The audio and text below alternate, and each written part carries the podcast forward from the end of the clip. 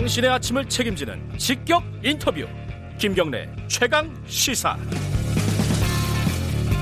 예, 코로나19 아직 어, 걱정이 많습니다. 이게 폭발적인 확산이 또 벌어질지 모른다라는 위기감은 방역 당국은 계속 갖고 있는데 한편에서는 이 자가 격리하고 있는 분들이 자꾸 이제 그 수칙을 위반하고 외출하고 이런 일들이 벌어지고 있습니다. 그래서 지금 대책을 마련하고 있고 심지어 전자 팔찌 뭐말 자체는 좀 무시무시합니다. 어, 이것도 거의 뭐 착용으로 가닥을 잡고 가고 있다는데 이게 법적으로는 어떻게 되는 건지 오늘 조으론 변호사님 모시고 얘기 좀 나눠보겠습니다. 안녕하세요. 네, 안녕하세요.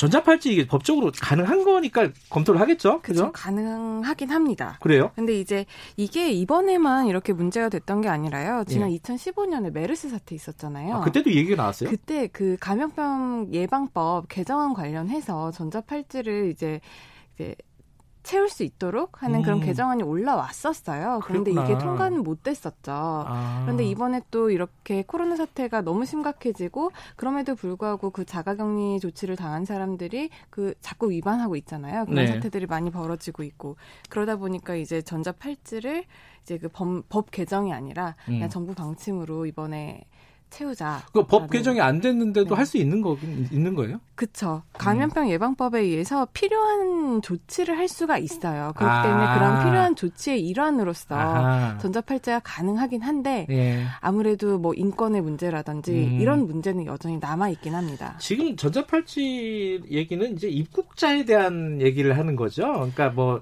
저, 뭐 우리나라에서 벌어진 어떤 자가격리자 모두한테 하겠다는 이런 얘기는 아닌 거죠? 현재 정부 입장은 지금 입국자 관련해서 음. 그 자가격리 조치가 약간 입국하는 거의 모든 사람에게 2주간 자가격리 그렇죠, 조치가 들어가잖아요. 그렇죠. 예. 그렇기 때문에 일단 이분들 먼저 그 전자팔찌에 적용을 시키자라는 건데 지금 뭐 무단 그러니까 어떤 다 전자팔찌를 뭐 그런 기본권 침해나 이런 어 어떤 침해 소지 없이 채우자라는 것보다는 일단 원칙적으로는 지금 동의를 얻어서 채우도록 아, 되어 있거든요. 동 하긴 동의 안 하면 입국 안 시키면 되니까 뭐 이런 논리인 지금 거죠. 정부 입장이 어. 딱 그런 거예요. 어. 일단 동의를 받아서 전자팔찌를 적용을 하고 네. 만약에 동의를 안 하는 경우에는 입국을 거부를 하자라는 네. 그런 방침을 지금 세우고 있는 거거든요.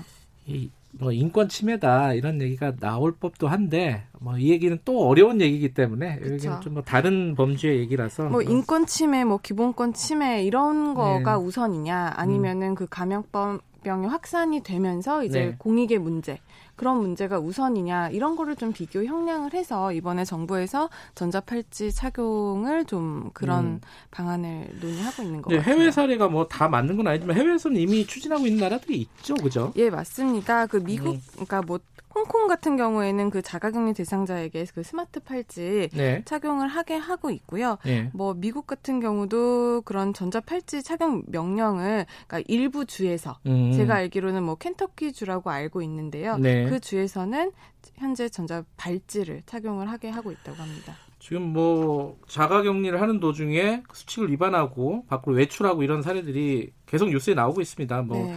로또 판매점에 갔다, 네. 뭐 미술 관람관에 갔다, 마트에 갔다. 근데 지금 이러면은 어떻게 되는 거죠, 법적으로?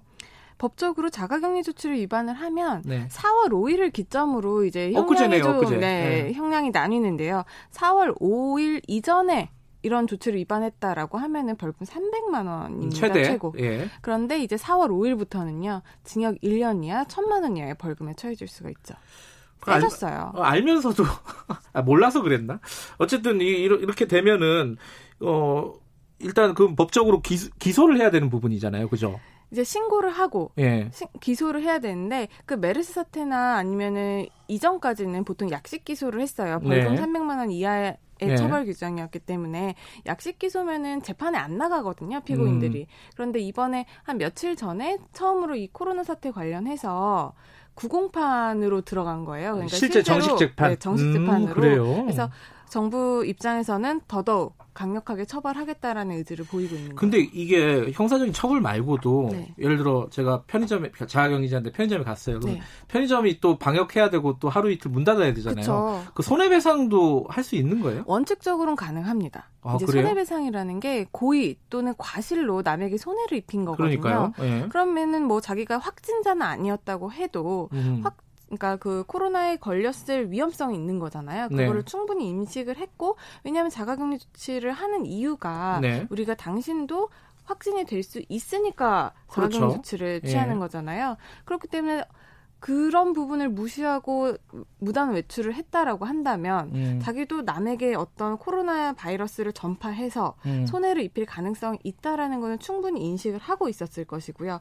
그로 인해서 손해가 발생을 했다면 당연히 손해배상 가능한 거죠. 피해자가 직접 이제 소송을 걸어야 되는 거죠, 그거는. 네, 그쵸. 그러니까 요번에 제주도에 놀러 갔던 분들, 네. 무리를 일으켰던 분들을 제주도에서 이제 손해배상 청구하겠다 이- 이렇게 얘기한 것처럼 예. 피해 당사자가 청구를 하면은 그것도 가능성은 있다. 원 칙적으로는 손해배상이 음. 가능한 거죠. 그렇죠.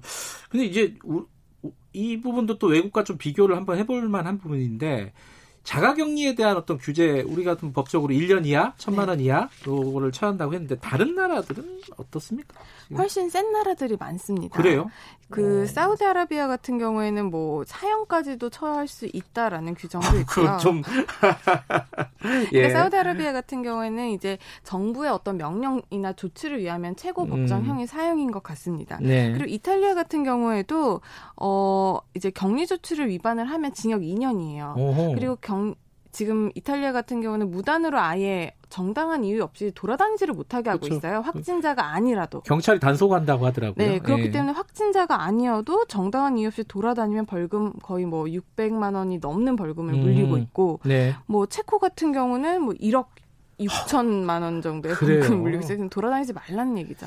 적어도 이런 자가격리에 대한 규제나 처벌이 우리나라가 센 건 아니군요. 음. 센 거는 아니죠. 그러니까 다른 음. 나라에 비교해 봤을 때 이번에 음. 이제 4월 5일을 기점으로 세지긴 했는데 음. 아직은 많이 음. 세지는 않다. 음. 네. 또 이런 경우가 있습니다. 자가격리를 위반했다기보다는 해열제를 잔뜩 먹고 이제 공항을 통과해서 들어오는 거죠. 네. 이렇게 열이 나니까. 사실상 이제 거짓말을 한 거잖아요. 그쵸. 어, 이런 경우도 처벌 대상입니까 법적으로?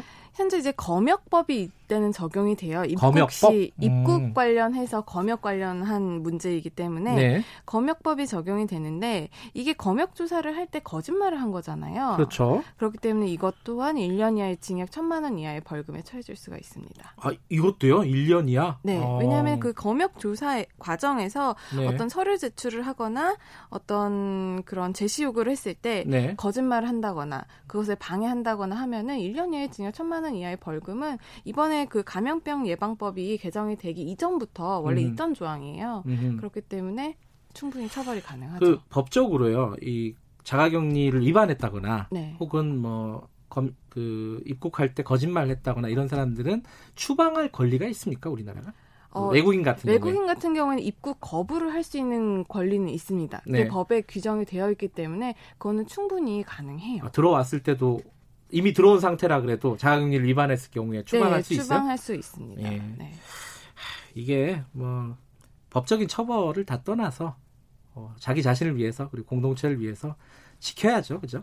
그래야죠. 아무래도 음. 이게 확산이 되면은 사회적으로도 큰 그러니까 피해가 생기니까요. 꼭 음. 지키셨으면 좋겠습니다. 알겠습니다. 여기까지 자세한 설명 감사합니다. 네. 지금까지 조으론 변호사였고요. 어, 김경래 최강사 오늘은 여기까지 해야겠네요. 그 문자 보내주신 분들 고맙습니다. 어, 10분 추첨해서 홈페이지에 이름 남길 테니까 커피 맛있게 드시기 바라겠습니다. 저는 뉴스타파 기자 김경래였고요. 내일 아침 7시 20분 다시 돌아옵니다.